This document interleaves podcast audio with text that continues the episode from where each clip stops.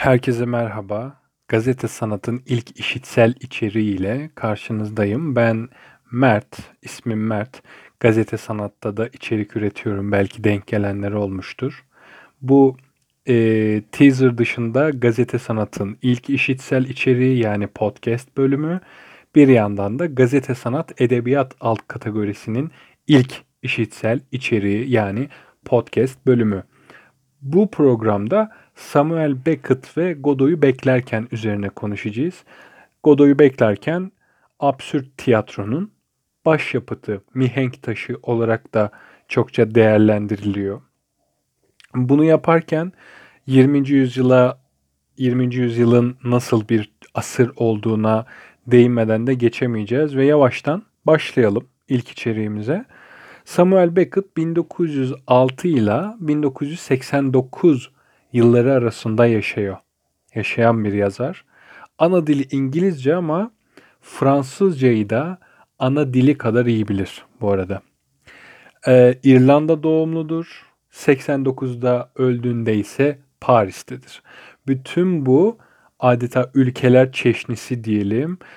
E, tam ona yakışan bir hani çeşnidir bir e, çorbadır. Çünkü kendisi karışık, e, komplike ve karmaşalarla dolu bir ruha sahiptir. Zaten 20. yüzyılda onca savaş işte Birinci Dünya Savaşı, İkinci Dünya Savaşı, İspanya İç Savaşı, Soğuk Savaş, ondan sonra gelen harpler derken zaten sayısız insan ve tabii ki tıpkı onlar gibi de sayısız yazar bunalımlara, işte anlamsızlığa, Tanrı'nın terk ettiği insan düşüncesine eğilim göstermiştir. Beckett da bu anlamda tipik bir e, 20. yüzyıl yazarı.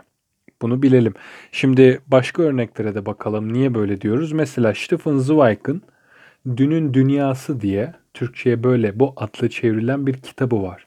Mesela orada bu birinci ve ikinci dünya savaşları, hadi eski adıyla diyelim cihan harpleri detaylı bir şekilde anlatılıyor ve Stephen Zweig biliyorsunuz 1945'te sanırım Brezilya'da eşiyle beraber hayatına son veriyor. Onun meşhur mektubu da, intihar mektubu da Türkçe olarak internette bulunabiliyor.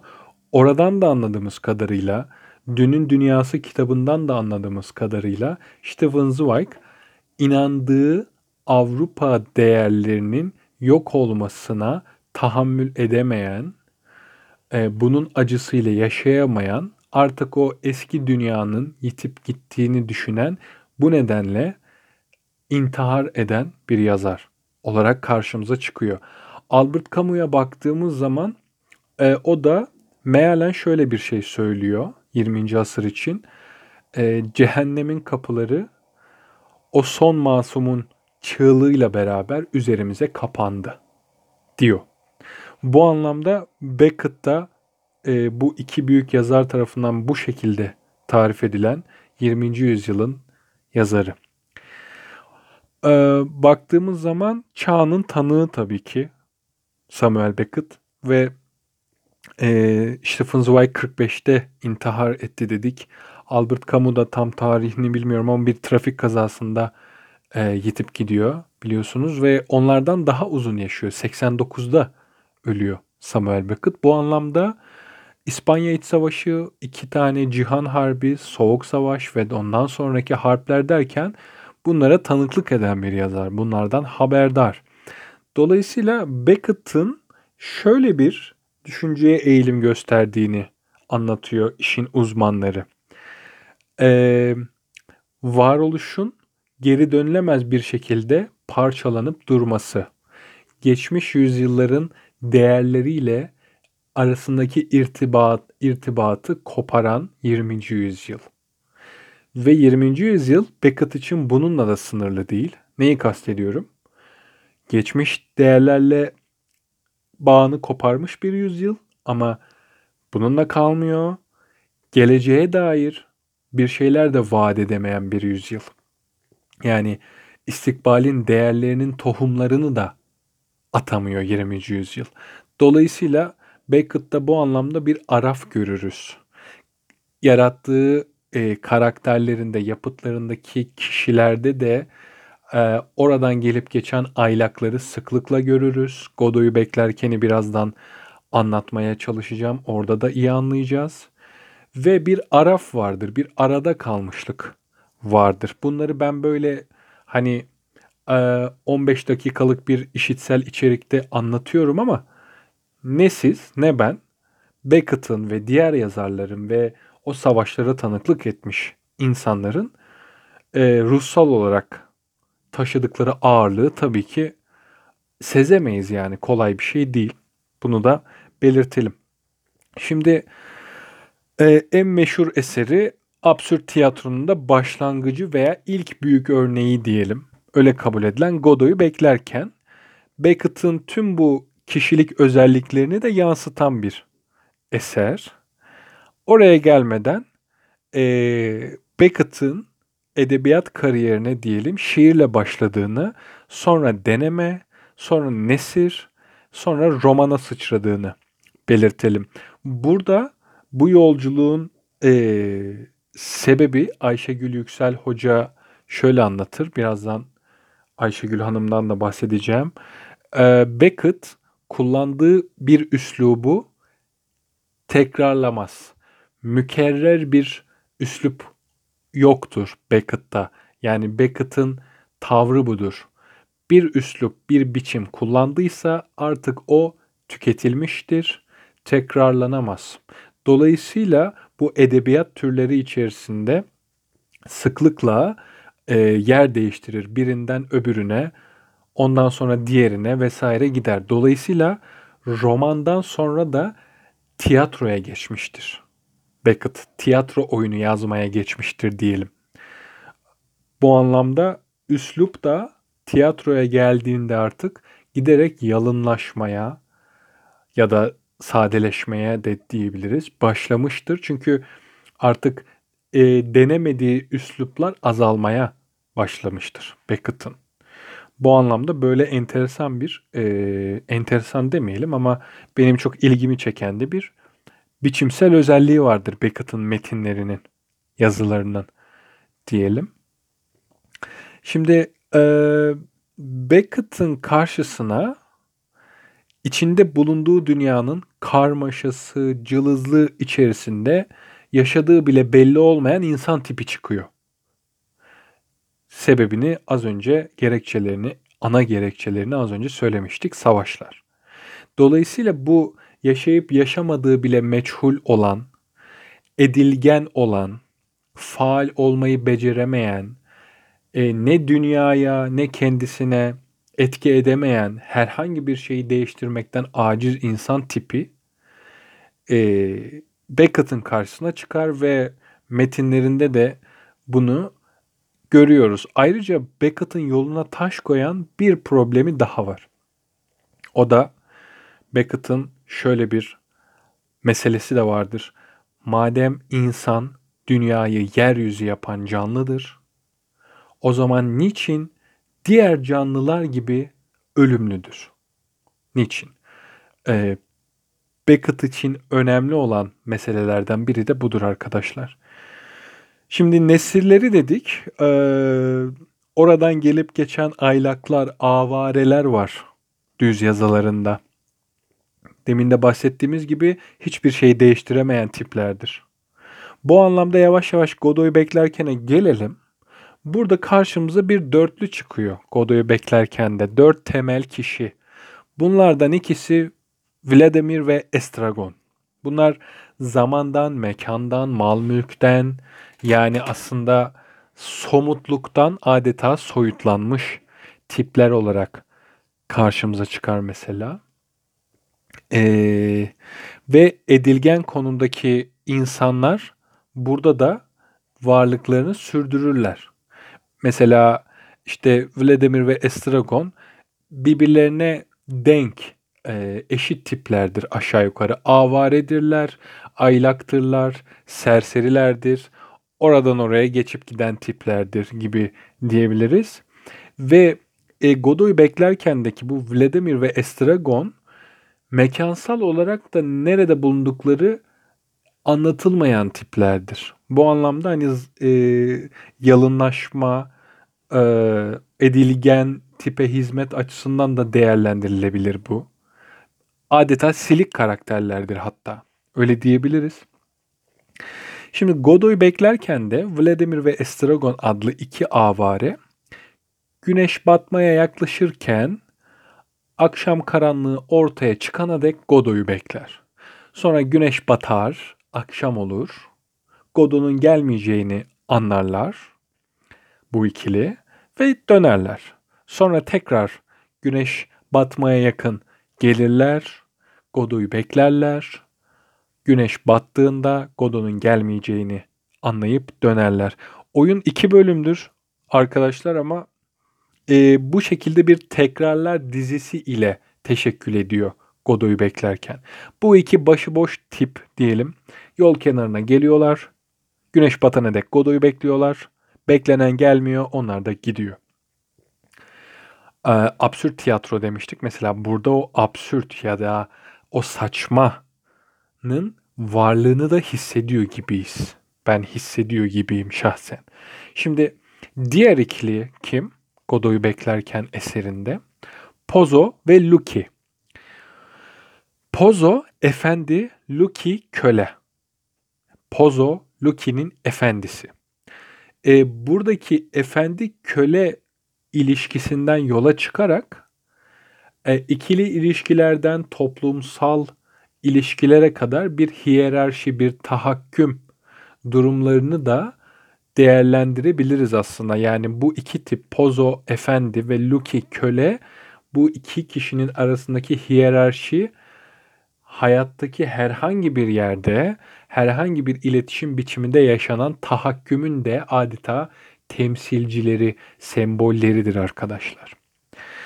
Ee, bir sevgililik ilişkisi, bir arkadaşlık, halden anlamayan bir patronla işçi, gaddar bir anne ile çocuk ya da ne bileyim ee, kötü bir kocayla yufka yürekli bir kadın gibi gibi gibi. Ya veya bunu daha da büyütürsek, projeksiyonu, ölçeği büyütürsek işte öğrenci öğretmen olabilir vesaire. Dolayısıyla Pozo ve Luki'den yola çıkarak e, dünyadaki iletişim biçimlerindeki ilişkilerdeki tahakküm de akla gelebilir arkadaşlar.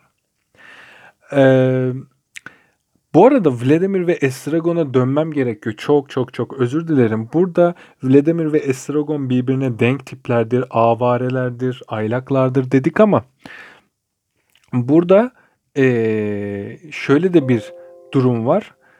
E, Estragon ayak yani Estragon'un ayakkabıları ayağına vurur ve bu nedenle acı çeken bir tiptir Estragon. Yani bedensel bir acı. Ama Vladimir düşünceleri ve duyguları nedeniyle acı çeken bir tiptir. Dolayısıyla Vladimir ve Estragon'un harmanlanması bize adeta ruh ve bedenden oluşan, ruh ve beden bir bütündür, birbirinden ayrı değildir. E, ruh ve bedenden oluşan insanın iki ayrı parçası gibi de değerlendirilebilir Vladimir ve Estragon. Okey. Şimdi e, oyunun böyle bir tekrarlar dizisi olduğunu söyledik.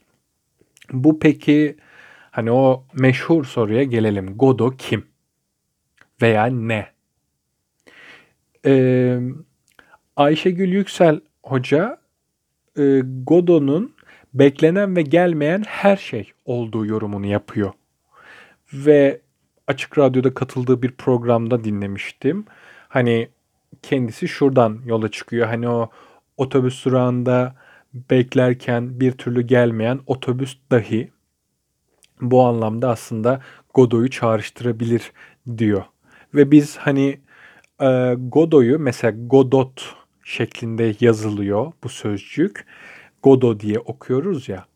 İşte İngilizce God yani Tanrı sözcüğüne şeklen benzediği için Godon'un aşkın bir varlık, bir yaratıcı, bir tanrı olduğu görüşü de zaman zaman hakim oluyor. Ama e, Beckett işte bu gördüğü savaşlar vesaire nedeniyle diyelim Tanrı'nın terk ettiği insan düşüncesine de eğilim gösteren biri. Dolayısıyla e, Godot'un bir yaratıcı, bir tanrı olduğunu veya e, bununla sınırladığını düşünmek pek doğru olmaz. Bu konuda aceleci davrandığını düşünmüyoruz Beckett'ın.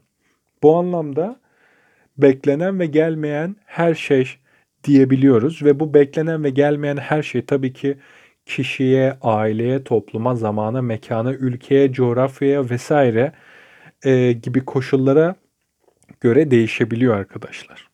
Peki. Mesela bir örnek bunu Ayşegül Hoca, Ayşegül Yüksel ki Godoy'u beklerken ile ilgili işte Türkçe'de en kapsamlı çalışmayı, bir kitap formundaki çalışmayı yapan ilk yazardır kendisi. Ben de ondan şu an böyle konuşuyorum falan ama ondan çok şey öğrendim onun bu çalışmasından. Şimdi mesela e, oyunla ilgili, Godoy'u beklerken oyunuyla ilgili enteresan bir bilgidir. Bu oyun 1950'de Amerika'da oynanıyor. Nerede oynanıyor? San Francisco'daki San Quentin hapishanesinde oynanıyor. Mahkumlara oynanıyor yani. Ee, mahkumların ortak, hadi eski adıyla müşterek yorumları şu oluyor arkadaşlar. Hapisten çıkıp özgürlüğüme kavuşacağım günü bekliyorum. Yani dikkat ederseniz mahkumlar özgürlüğünü bekliyor. Oyundan anladıkları bu yani. Başkası başka şeyi bekliyor. Yani o beklenen şey neyse Godo o şeklinde de yorumlayabiliriz. E, yaygın görüşte budur arkadaşlar. Onu da belirteyim.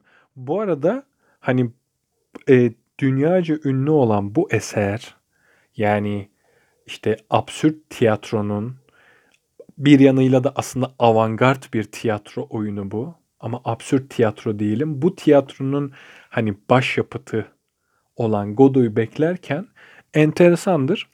E, Beckett bunu Paris'teki bir tiyatro için yazıyor. Orayla anlaşıyor ve onun için yazıyor aslında. Yani bu hani sanattaki yani bir zorunluluktan doğan e, başyapıtlar hikayesini burada da görüyoruz.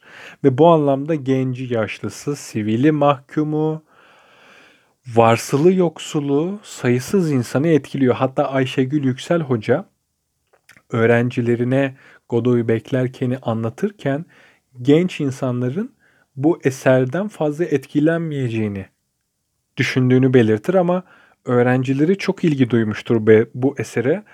Ee, siz de okuduysanız ya da okursanız gördünüz veya göreceksiniz ki okuduktan sonra herkes adeta kendi kişisel tarihine göre bir anlam çıkarıyor Godoy'u beklerkenden. Böyle diyebiliriz arkadaşlar. Ee, bu ilk işitsel içeriğimiz oldu. Güzel oldu. Merak edenler, oyunu merak edenler ee, onunla ilgili paylaşılan alıntılara bakabilirler. Raflarında o kitap duruyor ve okumayı erteliyorlarsa o arkadaşlar bir an önce o eseri okuyabilirler vesaire vesaire vesaire. Gazete sanat edebiyat kategorisinin ilk içeriği hepimize, ilk işitsel içeriği hepimize hayırlı uğurlu olsun diyorum. Ee, yeni programlarda, yeni podcast bölümlerimizde görüşmek üzere.